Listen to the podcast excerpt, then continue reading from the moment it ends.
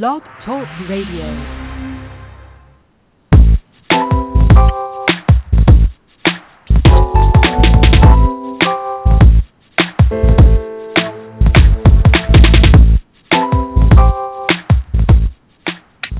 Welcome. You're listening to Perfectly Healthy and Toned Radio with your host, Darren Fatman McDuffie. And now, prepare to get fat.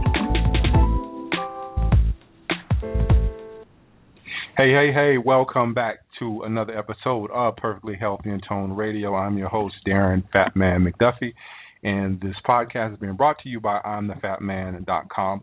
Really hyped about today's show just simply because we're going to be talking about gluten and grains, and um, I make no bones about my own miraculous uh, recovery from uh, just taking grains out of my diet. I'll tell the story real quick here of having knee pain, playing basketball for a number of years and having knee pain, and just thought that as I got older, it was just to be something that I had to deal with. And I ended up uh, taking gluten out of my diet about seven, eight years ago. Time flies. But seven, eight years ago, took the gluten out of my diet, and voila, the arthritis just suddenly disappeared. So I'm a big advocate of getting rid of gluten and grains out of the diet. Tonight we're going to be talking about that. But before I bring our guest on, just want to remind you of uh, last week's show, the Emotion Code with Dr. Bradley uh, Nelson. Really good show. Um, we spent about an hour just talking about trapped emotions, the heart wall, and how you can open up yourself. And Dr. Bradley actually ex- expressed that just about every case that he's seen with pain, it normally involves trapped emotion. So go back and listen to that show and go out and get his book because it's actually um, a really good book and really simple process to use to be to get rid of uh, trapped emotions. So without further ado, let me go ahead and read Dr. Peter Osborne, who is I guess his bio, and then bring him on. Dr. Peter Osborne is the clinical director of Origins Healthcare Center in Sugar Land, Texas, which is just southwest of Houston. He's a doctor of chiropractic medicine and a board certified clinical nutritionist.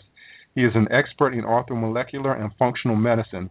He has been practicing since 2001. His clinical focus is the holistic natural treatment of chronic degenerative diseases with a primary focus on gluten sensitivity and food allergies. He has helped thousands of patients recover from mysterious medical illnesses. He founded Gluten Free Society in 2010 to help educate patients and physicians on the far reaching effects of gluten sensitivity. He's the author of Glutenology, a series of books designed to help educate the world about gluten. Dr. Peter Osborne, welcome to Perfectly Healthy and uh, Toned Radio. How are you tonight? I'm doing well. How are you doing? I'm doing good, Dr. Osborne. So glad you can come on. I'm super hyped uh, for this show just simply because I am one of those people who suffered from gluten sensitivity and had the wherewithal to kind of pull it out of my diet. Now, I looked at your background. You're a doctor of chiropractic medicine, so I always thought chiro- chiropractors were those people who you go in and get your adjustments from. What kind of got you into this whole research about gluten? I actually started part of my training in the VA hospital in rheumatology, uh, mm-hmm. going through graduate school. And uh, what got me into it is, is seeing all the patients with chronic pain, uh, rheumatoid arthritis, lupus, scleroderma, dermatomyositis, uh, psoriatic arthritis, spondyloarthritis, reactive arthritis, all these different forms of autoimmune induced pain and, and uh, kind of the mantra within the hospital system there was drug the pain away and uh, you know I never really got got that because the patients didn't get better. So here we were, we were, you know, we were recommending a lot of different high-powered medications, but uh, the patients weren't really getting better. So to me, there was just a point of of frustration in that. How could I spend the next, you know, 20 or 30 years or longer uh, in a field in a career where where patients aren't getting better if if we continue to do the same kinds of treatments and protocols that um, that are currently being recommended. So it was very frustrating to be in that environment. And yeah. uh, what what I found was was ultimately what I found is that you know these were all autoimmune conditions, and so we could draw the correlation. At least we knew there was an autoimmune disease called celiac disease, which most people are aware is is, a, is an autoimmune disease of the small intestine, and it's caused by gluten. And and you know at the time it was the only autoimmune disease that we actually had a known cause for And uh, so that was where my research began. Was you know why don't we take the premise of knowing that autoimmune disease can be caused by gluten, and tying mm-hmm. that into pain, joint pain, and joint autoimmune diseases, and seeing whether or not these patients would respond to a gluten-free diet as well. Of course, the hospital didn't want me to do those types of studies, and so I ended up leaving the hospital and uh, began private practice. Mm-hmm. And some of my some of my earliest and and uh, some of my earliest patients were autoimmune arthritis, and uh, so one in particular uh, was a was a patient, and and what happened was she was she was um, terminal. She actually was given six months to live by her by her primary doctors, her rheumatologist primary doctors. So they basically they told her mom to go home and prepare for her death, and uh, she had a disease called rheumatoid arthritis that that um, that you know actually in in this case it was a it was a subset of rheumatoid arthritis called juvenile rheumatoid arthritis. And um and at any rate you know after further testing and diagnostics we we found gluten sensitivity was was a major issue with this patient.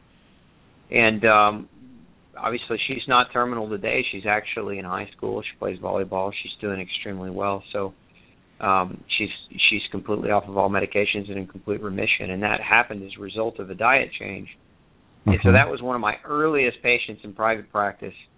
And then as I as I moved forward, I, I continued to apply the you know apply that concept and to actually test people. I, I I'm a big fan of testing and not guessing. Mm-hmm. You know, mm-hmm. people can take gluten out of their diet and they can feel better, but the reality is is that if they take it out of their diet and feel better, is it because they're gluten sensitive or is it because there's some other substance within grain that causes irritation? Is it because of the pesticides? Is it because of the genetic manipulation or the hybrids of grain? So I like to test for all these different things so that we can determine exactly what a person needs to do and understand why they need to do it uh, before moving forward. And that just has been, for me, that began 15 years ago in the VA hospital and it's just evolved in my own private practice over the last many years.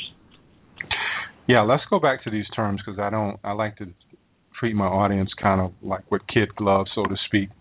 Um, sure. Let's talk about what what is gluten because I know when I first heard about it seven eight years ago, I'm like, what the heck is gluten? I had never heard about gluten, and then talk a little bit about um, gluten sensitivity, celiac, and also gluten to- gluten intolerance. Is that the same thing? Gluten sensitivity and gluten intolerance. But I know that's a loaded question. But let's just start with the with the what is gluten to begin with.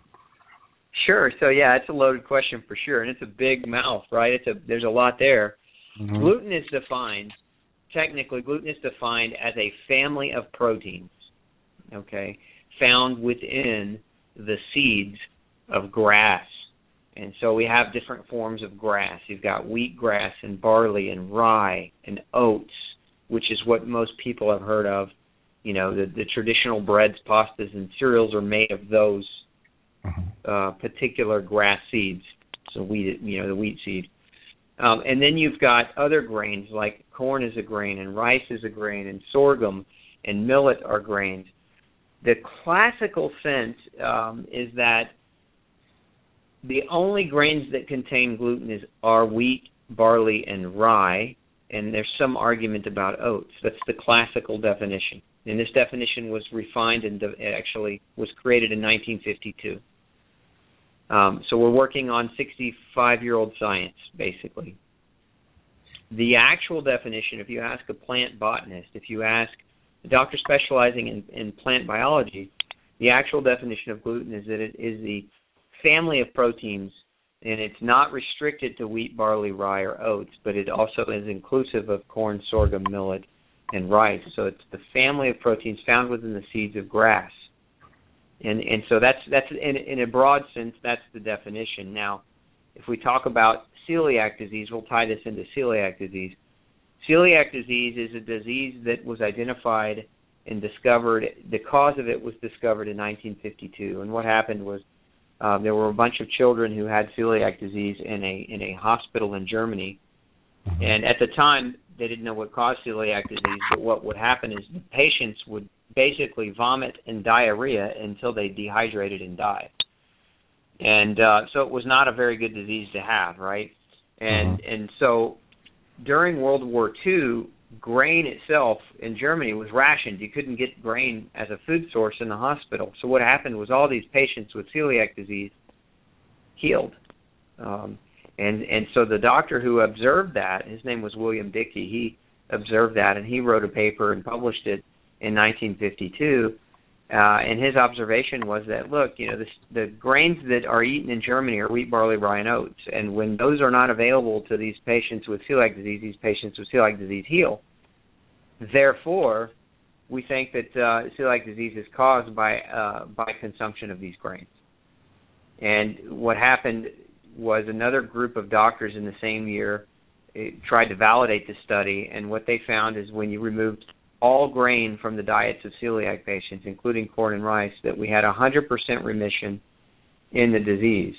But unfortunately, what happened, uh, there, was another research study that was published in the same year out of the University of Birmingham, Alabama, that found that that um, there's a particular kind of gluten found in wheat, barley, and rye called gliadin and uh, mm-hmm. what they did is they discovered and isolated this protein, and they declared that it was the cause for celiac disease. And for whatever reason, doctors grabbed onto that study and ran with it. And so we got this limited definition of gluten being only uh, found in wheat, barley, and rye, and a and that unfortunately has led to many people maintaining their illness because what happens is a lot of people go gluten free who have celiac disease but they don't go truly gluten free. They only cut out wheat, barley, and rye, but they continue to eat things like oats and corn and rice. And so what happens is they're getting different kinds of glutens. There's if we think of what gluten is, gluten is is a I said it's a family of proteins. Think of it as as you might think of a car. What's a car? Well, a car is a vehicle made out of steel with four tires and a motor that takes you from A to B, right? Right. Well, all cars are similar in structure, shape, and function, and, and the same thing can be said for glutens. We've got lots of different kinds of glutens. There's actually several hundred different kinds of gluten found in just wheat alone.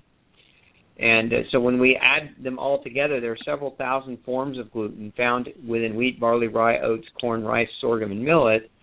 And they're all gluten, but again, the USDA defines gluten only as the types of gluten found in wheat, barley, and rye. So I, I know that's a lot of science, and I, and I to try to keep it simple, that's the general gist is that gluten is the family of protein found within grain. Grain is the seed of grass. And celiac disease is the disease caused by the consumption of grain. It's a disease that impacts and affects the small intestine and leads to malnutrition. And the malnutrition causes all kinds of damage to a person. Right. Now, getting back to, I, I mean, I understand what gluten sensitivity is, but um, I was looking at some of your your YouTube stuff, and you had a video on there uh, which talked about, I believe it was celiac, gluten sensitivity, and gluten intolerance. Are those terms? I know celiac isn't interchangeable, but the terms gluten sensitivity and gluten intolerance is there a difference between that, or are those terms pretty much interchangeable?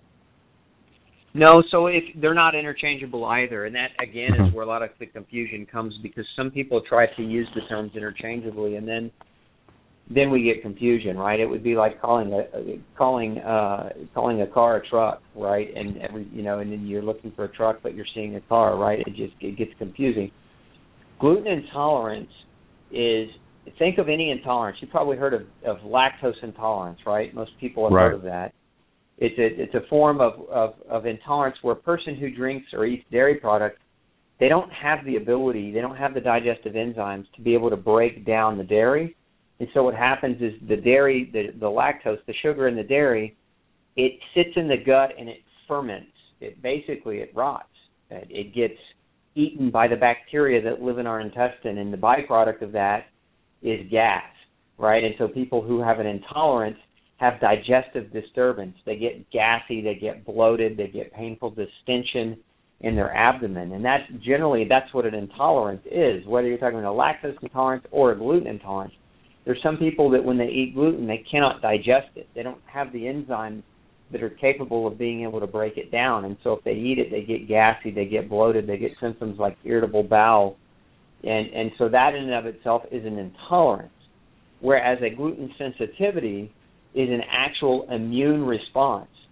And mm. and so instead of instead so an intolerance is when you can't digest it or break it down so your bacteria create gas as a byproduct of trying to help you break it down a sensitivity is when your immune system sees the gluten and recognizes it as an enemy and therefore goes after it and starts attacking it.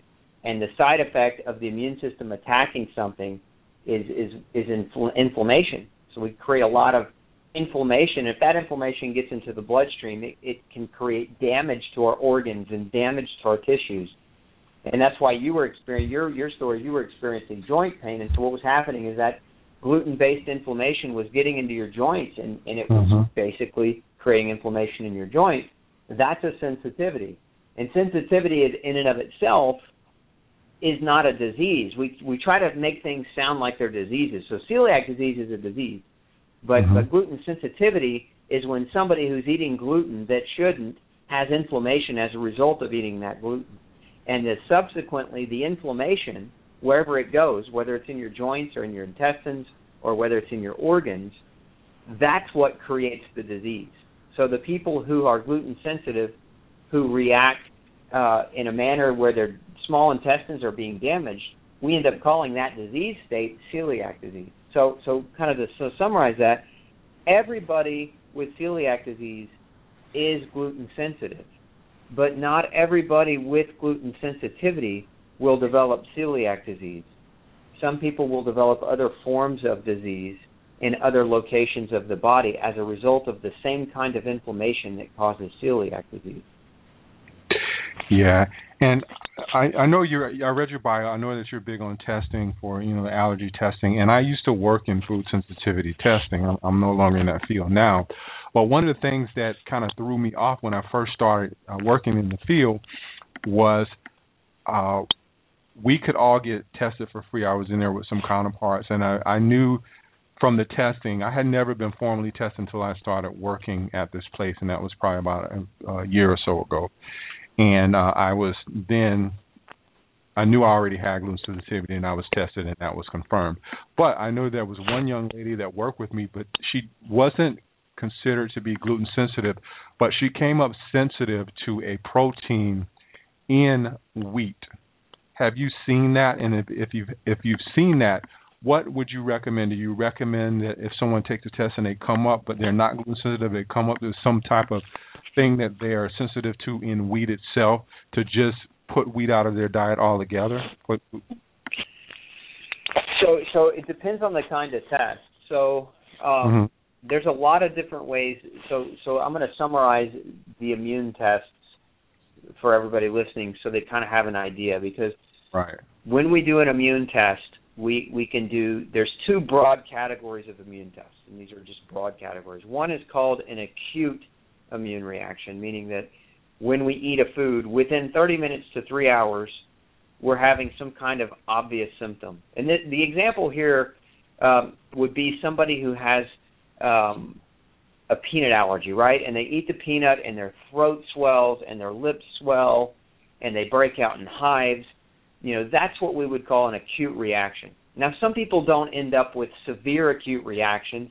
They have they have reactions that are still noticeable, but they don't end up in the hospital. And so those reactions will be things like watery, teary, itchy eyes, coughing, sneezing, and increased heart rate, Okay, so these are all other kind of acute allergy symptoms that a person might experience. So those are all kind of fit under a, an umbrella of acute. And there's a set of tests that measure that kind of a reaction. Those are called IgE, immunoglobulin E tests. Right. And if you've ever been to an allergist, they do the skin prick testing. That's a mm-hmm. form of IgE testing. You can also do IgE testing by drawing blood and measuring IgE in the blood. But there's this whole other realm of testing called delayed hypersensitivity testing. And so, what this measures, there are six different ways you can have an immune reaction under this umbrella, under the delayed umbrella. And so, what a lot of labs do, and I, like I said, I don't know which lab you you were you were affiliated with, but a lot of labs only test one or two of those six ways. And this is where a lot of the confusion. This is where you can get a false negative test. So somebody mm-hmm. who could be gluten sensitive does this test, but their test results come back negative, right? And and one of the reasons why is because the lab isn't measuring for all six reactions. They're measuring one or two. But the other reason why is I told you before for gluten, there's thousands of different glutens. So most labs are actually only measuring one type of gluten. So we've got six different ways that we can react, and we've got thousands of different kinds of glutens we could react to. So if we just did the math and we just said, let's just keep it at an even 2,000 different kinds of gluten, and there's six different ways you can react, then there's 12,000 different potential immune responses that we could we could measure. And there's no lab in the world commercially that can measure all of that. And that's one of the biggest reasons why tests can come back negative, even though a person might still take gluten out of their diet and feel better. Does that make sense? Yeah, that makes a lot of sense because I know for me, um, I kind of self-diagnosed myself until I started working where I was working. I'm not going to mention it on the air, but um, I just was always going to sleep every every time I ate gluten, and then I had the joint pain, and then someone just told me to, to get off gluten, and I just tried it for 30 days, and I knew that that that was it, that I would never go back to eating you know any kind of grains, and I've stayed pretty much uh you know gluten free. But um, with that being said, I wanted to ask you about gluten free products and what would be is there a grain out there that's safe for people who are would be considered gluten free, or is your advice to just stay off all grains? No. So the, the, the earlier I was defining gluten as the family of proteins found within grains, and they're all so similar that what again, if we go back and define gluten sensitivity, what and, and the way doctors try to diagnose it, most doctors try to diagnose it with limited tests the gold standard in, in actually identifying gluten sensitivity because remember gluten sensitivity itself isn't a disease. It's genetic. You either mm-hmm. have genes that react to gluten or you don't. And if you do and you consume gluten then the side effect of that gluten consumption is going to be inflammation. So to mm-hmm. to truly know if a person really wants to know do i need to cut this stuff out for the rest of my life then genetic testing is the gold standard. Genetic testing to measure whether or not a person has gluten sensitive genes. If a person has gluten sensitive genes, they should not eat grain. And so back to those gluten free products, remember that the traditional definition of gluten as defined on a food label is wheat, barley, and rye only. So the product could have oats in it. The product could have corn, rice, or sorghum or millet in it and be labeled as gluten free, even though it contains gluten. And what we see in patients is we see a, a phenomenon called gluten-free whiplash, which is they go and they they get off of wheat, barley, and rye, but then they start eating these gluten-free breads and pastas and cereals. And a few months into this, they start feeling bad again. They start reacting again, and that's because they're getting gluten still. They're just getting less gluten because some of these other glutens, uh, by concentration, for example, wheat is the highest. It has 70% of the protein in wheat is actually gluten. Whereas mm-hmm. if we look at, for example, if we look at corn, about 55% of the protein in corn is gluten. So you know the the the, the quantity is much lower, but if they're still eating it, then they're still accumulating inflammation. They're still accumulating damage, and so what ends up happening is they end up getting sick, and or staying sick and not really recovering or getting better. Yeah, you just mentioned corn and, and uh, rice, and I just recently tried to put that back in my, diet, and that was a no go. What, what is your your feeling on um, uh, just the corn and rice? Because I know someone's going to ask that if they're they're listening to the podcast. So right, so I mean, a lot of advocates for corn will say, "Oh, corn's gluten free, you can eat it." Um, here's the here's the, the the reality of it is that corn gluten, also known as zein, uh, is is a form of gluten protein found in all corn, and it is extremely toxic to a person with gluten sensitivity. We've studied this now a number of times, and the most recent study that was published back, and I think I want to say it was 2013. It was done by a group of uh, of doctors in South America. What they found was that people with gluten sensitive genes reacted to corn gluten worse than they reacted to wheat gluten. So, so my advice is, you know, don't buy the label hype. If you're gluten sensitive, avoid the corn. As far as rice is concerned, of of all the grain, rice is the lowest by concentration. Rice has less gluten than all the other grains. However, what I see with it's interesting that you mentioned is a big mistake because one of the things I see in people who have joint pain when they when they get gluten exposure, mm-hmm. those people always tend to react to rice worse. You um, are right. the rice, the rice crackers, the rice cookies, the rice pizza crust, they tend to overreact to the rice. Now, one of the other components to rice that's really not good for us. So if we're even taking gluten out of the equation, mm-hmm. rice is super high in the toxic metals, cadmium and arsenic. Mm-hmm. And and so what happens is people who are eating a lot of rice end up getting toxic metal burden, and so now they're being inflamed from that as well as the gluten in rice, and so it just creates a big mess. Yeah, and um what about brown rice? Is brown rice okay? And I, I and I've even ventured into wild rice. I don't have a problem with the wild rice, but I've been kind of wondering about brown rice just simply because with white rice, if I eat white rice, it just feels like I'm moving in slow motion. It just immediately makes me tired and fatigued. But um I hadn't noticed that as much with the brown rice.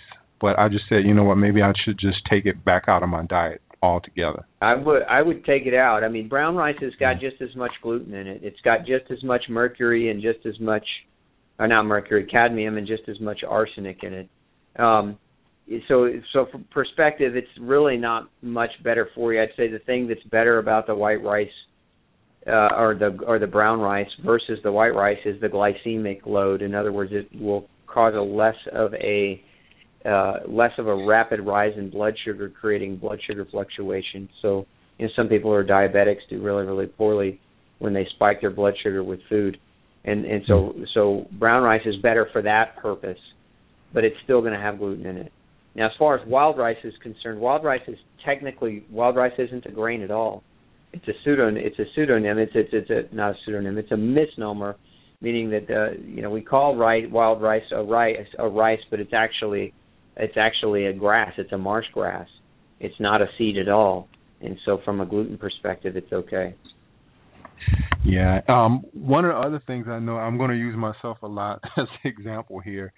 One of the other things that I notice with taking the gluten out of my diet, taking the grains out of my diet, was um I grew up I, I would grew up as a skinny kid. I played basketball. I was always trying to gain weight. And then as I got older, probably like 25, my weight just started to just pile on me and then I began to be like 35 pounds or 35 40 pounds overweight, which was a stark contrast from where I started. But I noticed when I got the gluten and the grains out of my diet, suddenly my weight just normalized by itself. Like I didn't have to worry about hey, don't eat this, don't eat that, and I was really killing myself in exercise before that time. But when I pull the gluten out of my diet, I know that now my weight just tends to normalize. I stay around 225. Sometimes I'll dip to 215 or so, just depending on what I'm doing. But um, is that a common occurrence with a lot of people that they, because they're on gluten and they may be sensitive to it, that they are having uh, weight issues? Very common. It's actually it's so common, in fact, that I have a name, a special name for it. It's called grain obesity. yeah. So we see we see people who who are consuming grains, and, and there's actually a cycle, a, a, a biochemical cycle that occurs. Is that we get grain-induced inflammation, and then that inflammation triggers a hormonal change within the person. And one of the hormones that comes out to play when we're chronically inflamed by our food is cortisol. And this is a hormone that's produced by our adrenal glands, the glands that sit just on top of our kidneys. And uh, and so this cortisol comes out because its job is to fight inflammation. So it's real common in medicine if somebody has like an injury that they might go to the doctor and the doctor gives them a corticosteroid injection well, that's cortisol. The doctor's just injecting them with a with a, a synthetic derivative of, of of what we would naturally make on our own. And uh, but so as we're making as we make cortisol, one of the side effects of producing too much over long periods of time is water retention and weight gain. You ever seen anybody go on steroid course of steroids for a long time? A lot of times their face gets really really puffy they retain a lot of water and they start to store a lot of fat around their their abdomen and in their subcutaneous tissues, so below the skin. And it's a mm-hmm. very very common process that occurs in people who are gluten sensitive because every time they're eating gluten, they're causing an inflammation and the inflammation tells their body to make cortisol and then the cortisol tries to fight the inflammation from their food, but then in, in, as a consequence or a side effect of that, it actually creates an obesity uh, in the long run. So just taking that out with for just someone who's out there who is actually listening and really struggling with their weight and they have not been diagnosed with any type of gluten sensitivity or anything, would just pulling grains out of the diet be kind of like the most optimal thing they would be able to do? Well, it certainly wouldn't hurt them. Um, mm-hmm. You know, if they're struggling and they want to, and they, you know, maybe they don't want to do a test, maybe they just want to do a challenge, right? Like a thirty, like what you did, a thirty-day challenge. Yeah. Mm-hmm. There's no danger whatsoever in doing that. So, uh, you know, a lot of a lot of nutritionists, and, and I've, I saw this on the news not too long ago. There were some nutritionists and doctors talking about how it's dangerous to not eat grain, how it causes nutritional loss and nutritional deficiency and it's not dangerous at all. That's actually myth and misinformation. Um, as a matter of fact, if we go back in history, in 1943, the United States government banned the sale of grain in the, in our country. That was banned unless you actually fortified the grain with vitamins and minerals. And that's why you see on a loaf of bread or a box of cereal, you'll see it's fortified with, you know, with vitamin B1, and it's fortified with iron, and it's fortified with vitamin A, and zinc. It has to by law. You can't actually sell those cereal products without fortifying them because if you if what happened early in the 19th century what happened is people were developing diseases as a result of eating grain. And so so the government stepped in and said if you're going to sell it you've got to fortify it. And uh but we forgot that. That history doesn't get taught in school and most people alive today don't remember that that um history nutritionally. So it's it's one of those kind of kind of I guess you could say kind of stories that that has escaped most doctors one because they don't study nutrition and it's escaped most people because it's just not being taught in school. Yeah, it's crazy how they tell us that they ban something and then they put it back in our diet and tell us, "Hey, it's okay to eat it." I don't get that. Right, right. But, um, let's talk a little bit about women because a lot of women right now are seeming to get diagnosed with Hashimoto's, which is an autoimmune disease. And you talked a little bit earlier about autoimmune disease. What role does grain play in the, I guess, being the catalyst for autoimmune diseases? Well, it's a huge catalyst. As a matter, if we look at and we say, okay, there's about 140 different forms of autoimmune disease, and Hashimoto's definitely thyroid disease being one of those forms. Celiac disease also another one of those forms, as we mentioned earlier. But um, there are, at to date, we know of four basic things that will trigger or help to promote autoimmune disease. And the one that's been probably more well studied than any other is gluten. Um, and we know that there's a direct correlation between gluten and Hashimoto's, meaning that people with Hashimoto's, um, the science is strong enough at this point to, to probably say people with Hashimoto's are gluten sensitive and should avoid eating gluten. Um, unfortunately, most endocrinologists that are that are diagnosing Hashimoto's don't share that opinion with me, um, and and don't even talk. A lot of them don't even talk about gluten with their patients. Um, but but gluten is one of the causes of autoimmune disease. Now there's three other there's three other things that we know can trigger an autoimmune process. Another one is vitamin and mineral deficiencies, hmm. and uh, yeah, probably the most well studied is Yep, vitamin D deficiency, well, well mm-hmm. studied. Now, what's ironic about that is that gluten causes vitamin and mineral deficiencies. so we get gluten causing nutritional uh, deficiency that can also promote autoimmune disease. Now, a third one is infection. And so, infection, most people think of infection, they think of a cold or a flu, you know, where they're breaking, the, you know, they got a fever of 103, 104. Well, we're not talking about acute infections. We're talking about chronic infection, like Lyme hmm. disease or Epstein Barr or mononucleosis. These kind of they're they're kind of low-lying infections that just sit inside of us and slowly erode at our immune system and slowly eat away at our immune system. And so there's specialized types of tests that can help identify those types of chronic infections. And then the fourth is environmental chemicals. And uh, some of the more common ones that we've linked to autoimmunity, one is pesticides. And mm-hmm. uh, some people believe that that one of the biggest reasons why people that go gluten free that feel better is because they're eliminating a big chunk of pesticide from their diet. There's a particular pesticide in, in wheat uh, called Roundup, uh, and as well as in corn. And uh, Roundup or glyphosate, and this pesticide, when you go grain-free or gluten-free, you're avoiding uh, the vast majority of the, of exposure to this pesticide. And so some people believe that that that pesticide is a big, big factor in the increased incidence of, of diagnosis of gluten sensitivity because people are self-diagnosing. They say, "Hey, I feel better when I don't eat it, so I'm not going to eat it," which is a smart thing to do. Mm-hmm. Uh, but but that's why I was saying earlier, it could be the pesticide, it could be the gluten, it could be the hybridization, it could be the genetic manipulation. There's a, there's a lot of factors there. But uh, but but so we've got gluten, we've got vitamin and mineral deficiencies, we've got environmental chemicals, we've got infection. Those are the four kind of triggering points for autoimmune disease. And as it relates to Hashimoto's, I, you know, I've seen literally probably at least a thousand cases of Hashimoto's in the last 15 years, and it, hmm. I've not seen a single case that did not respond to a gluten-free diet. I was reading somewhere that they had some of the thyroid medications actually have gluten in them. Is that is that true?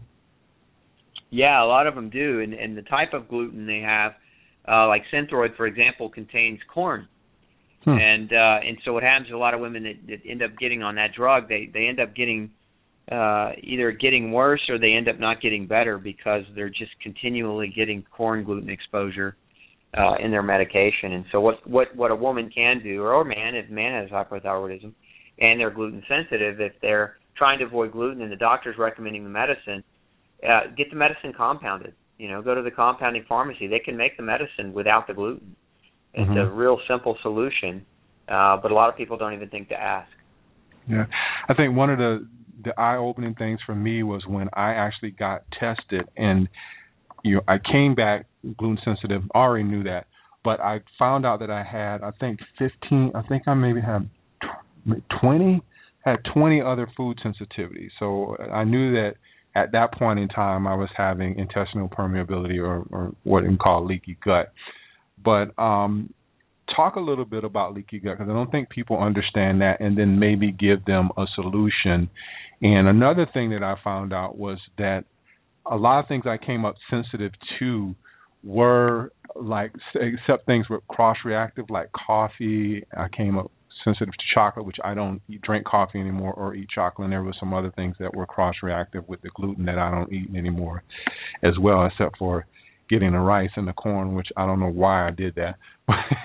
but um, talk a little bit about that uh, with the you know intestinal permeability, and if you're gluten sensitive, you have more, you tend to have more food sensitivities because your your intestinal fortitude, I guess, has been compromised, so to speak. Yeah, so a leaky gut is is kind of the layman layman's term for intestinal hyperpermeability. It's a lot easier to say too. Um, but what what happens is is it is what it sounds like. It's what happens is imagine the gut is like a garden hose and generally the water should go in one end and come out the other, right? And in the garden, this in our in the case of our intestine, the garden hose is selective. Proper checks and balances that allow certain things to come into the bloodstream, if they're nice, if they're nice and they are what the body needs. So, for example, vitamins and minerals and carbs and fats and proteins, our body can absorb those things from the food that we eat, but then it expels the rest as waste. But with leaky gut, imagine now instead of that garden hose having proper checks and balances, imagine it's just loaded with holes, like one of those soaker hoses in somebody's garden. And uh, and so everything, the water is just the the food, the bacteria in the food, everything is just leaking directly into the bloodstream.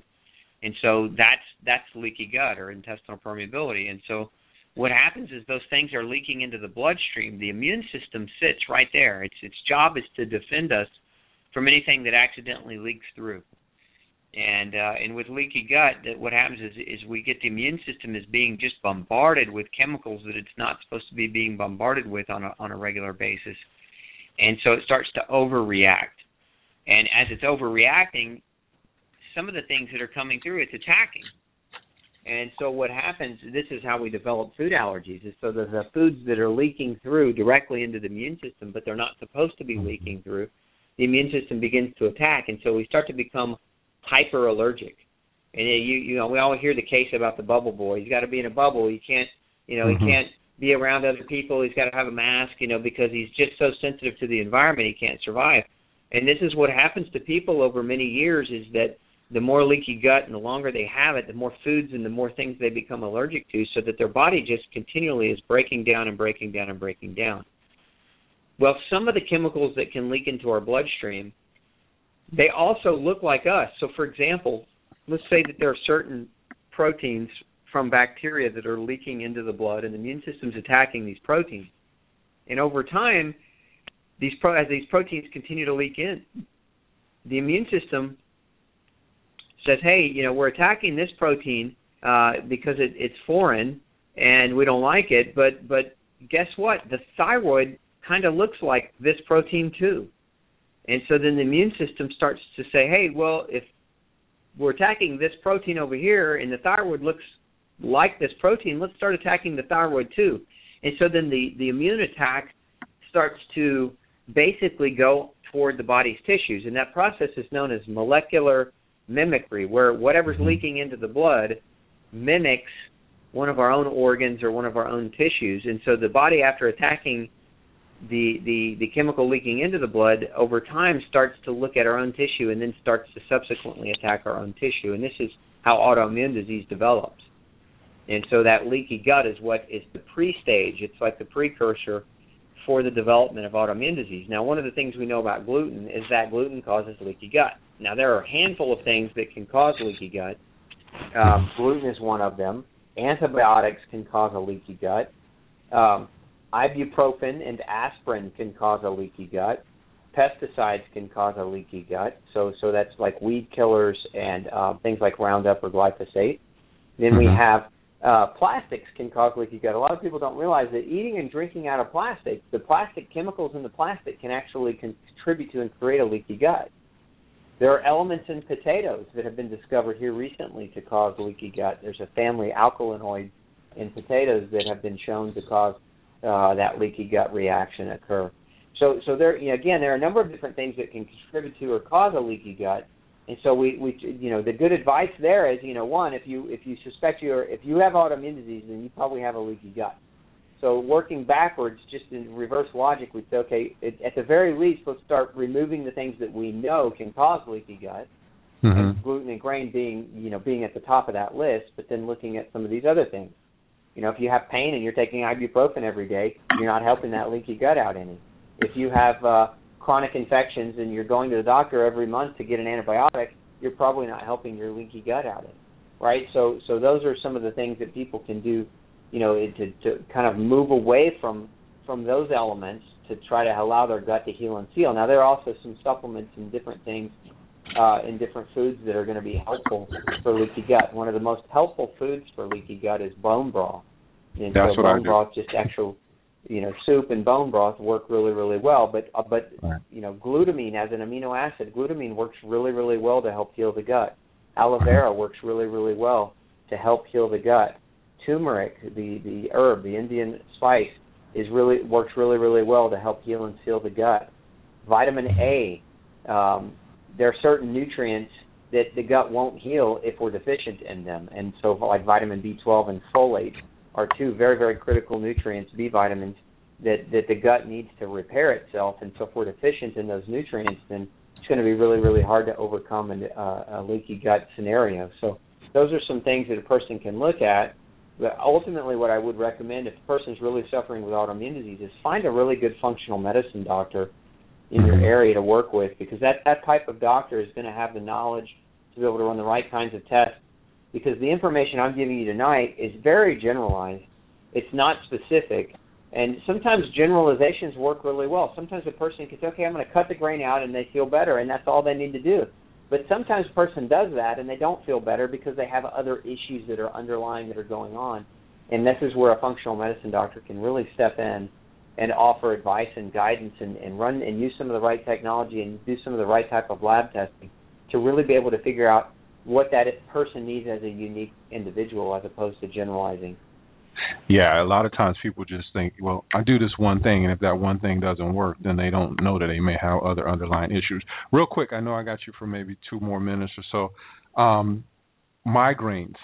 because I had a gentleman on the show, Ray Audette. He wrote um, a book on paleo on the paleo diet, and I remember him saying something about migraines or migraine headache. Uh, how often have you seen that where um, grains are could be the cause of headache, or if you've ever seen that? And then also, I wanted you to kind of talk a little bit. And last question for you, and then we'll. I know you have wanted to talk about your book, your upcoming book, but um, gluten and cancer with people who are diagnosed with cancer. Just those two things. So, okay, two sure. So, so in 100% of migraines, I see gluten sensitivity. As a matter of fact, migraine headache is one of the neurological side effects of gluten sensitivity. Now, that's not to say that a person couldn't have a migraine for different reasons too. Mm-hmm. But gluten is a major, major trigger for some people from to, that have migraine headaches. Uh, you, I mean, you can have other things that will trigger migraine headache. Caffeine can trigger it. Coffee can trigger it. Um, so there are other triggers, other food-based triggers, but gluten is definitely one on the top of the list that you got to look at if you're suffering with migraine. Um, as far as cancers are concerned, probably one of the most prolific cancers associated with gluten sensitivity is lymphoma, and it's a cancer. You know, you can get a lymphoma in your intestine, and it happens as a result of, of uh, years of gluten exposure. So there's definitely a correlation between that particular type of cancer and gluten exposure as, as, as being a very strong relationship between the two. Um, so, so yes, gluten can contribute to cancer. And again, I, I'm very, very hesitant to say, and I think we should all be scientifically, we should be hesitant to say, look, gluten is not the cure-all. So, you know, mm-hmm. whatever whatever ails you, go gluten-free, and you're magically going to be better. I don't think that's true. I think that a lot of people that are very, very sick, and the doctors are medicating them, find that going gluten-free is extremely helpful, and in many cases, their disease does go away. But in many cases, you know, 50% of their symptoms go away and their disease improves, but their disease doesn't go away because it's not just gluten. There's other things too, and I just I just say that because I don't want people to think, well, I did the gluten thing and I'm not better, so it must not be gluten. There are other reasons why diseases exist and occur that are beyond gluten, but does gluten trigger a migraine headache? Absolutely, it can. Can gluten uh, contribute to and cause a lymphoma? Absolutely, it can. And I've seen patients uh, die over over gluten-induced lymphoma because they failed. Uh, they they just did not want to go gluten-free. It was just not something they were willing to do, and so it ended up taking their lives. I've lost a, a couple of different patients to lymphoma caused by gluten. All right. Um, Dr. Osborne, I've got one person on here with a question. Do you have time to take a question or? Sure. Let's yeah, fire away. Yeah. Hold on.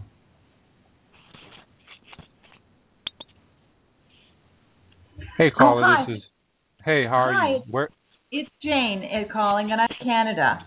You're oh, Jane. Hi, Jane. Hi, I've I've actually read some of your um, articles, and I I really appreciate the work you're doing.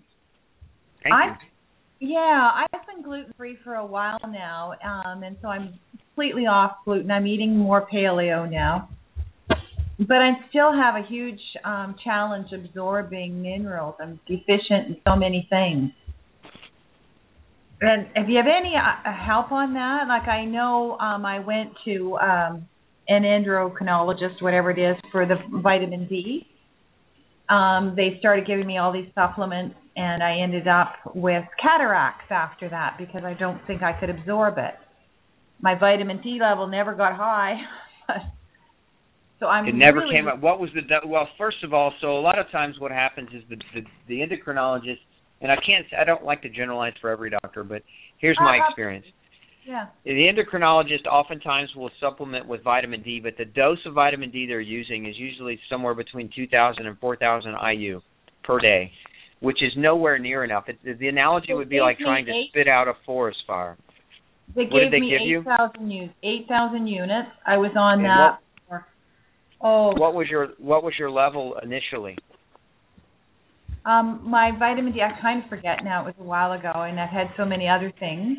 But it's just, um, I ended up after being on the vitamin D supplements for about three months. I noticed my vision was changing, and of course, I stayed on vitamin D, and um, put me down to 4,000 units a day. I think after six months, and my cataract kept develop developed so fast that nobody even believed that I had one.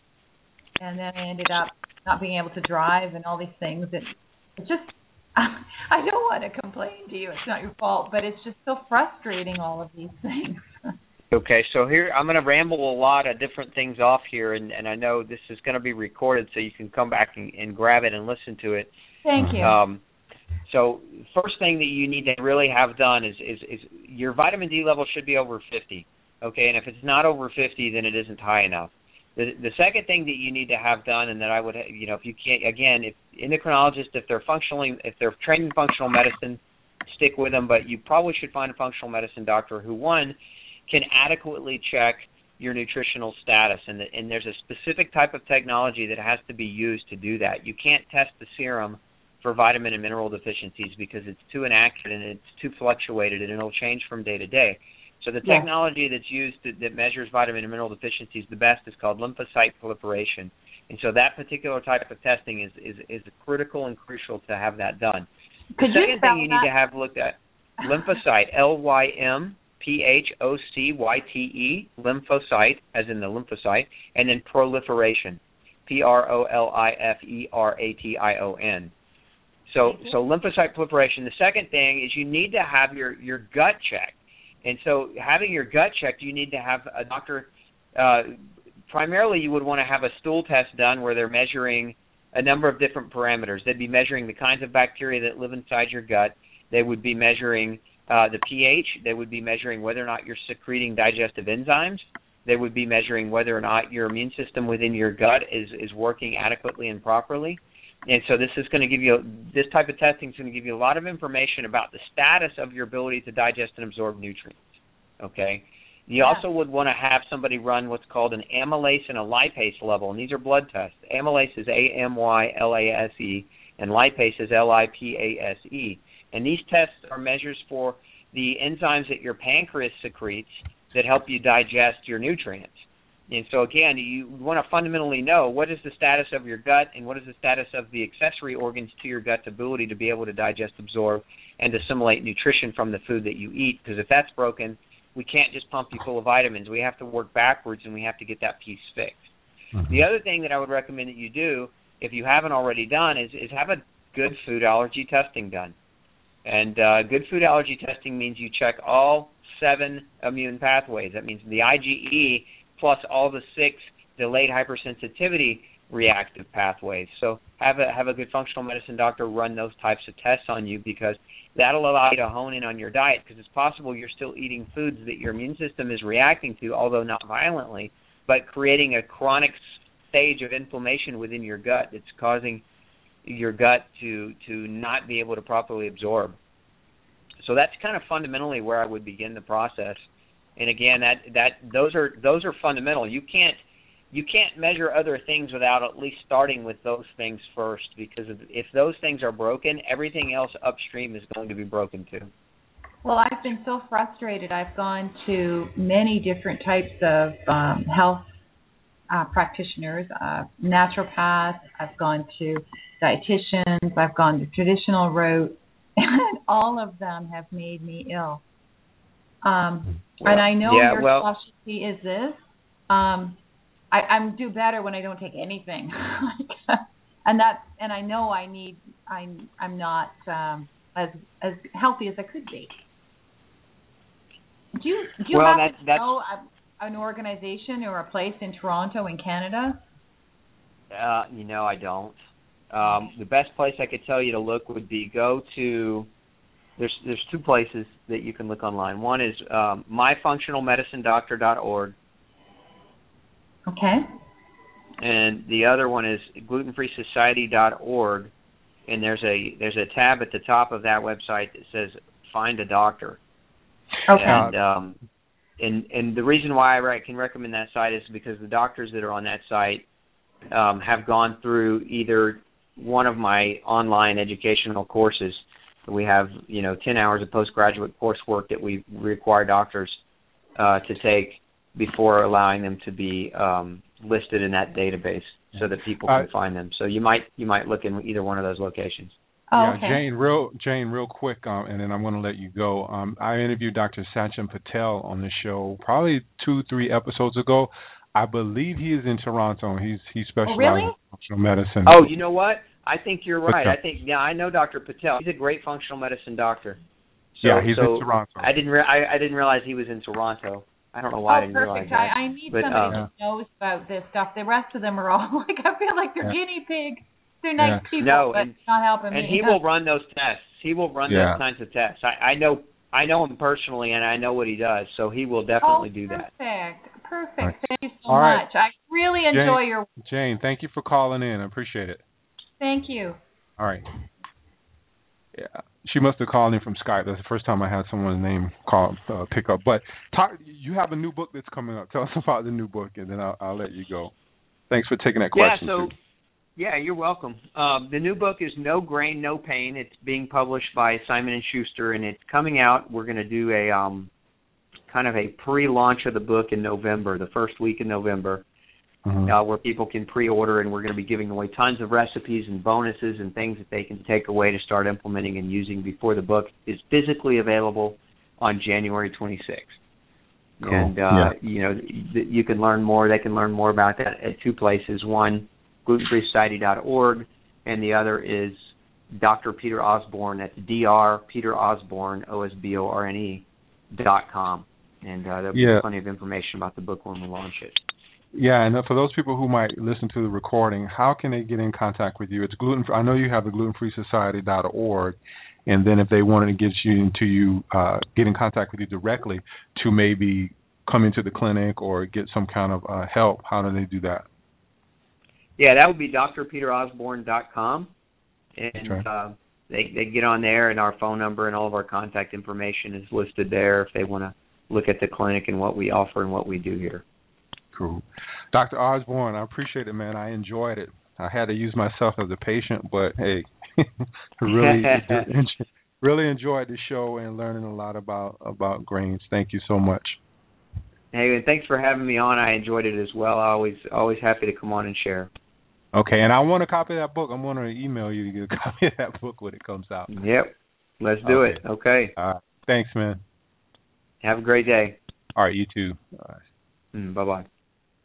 Cool. Good show. Earlier than I normally do the show. I usually do the show at 8 o'clock at night, but really great show.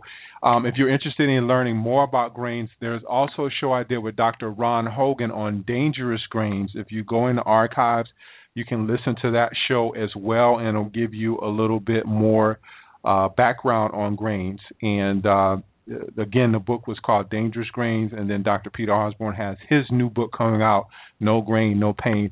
Next week, I'm going to be talking with Dr. Uh, not Doctor, but Pam Colleen, who is a nutritionist, on her book Survival of the Unfittest.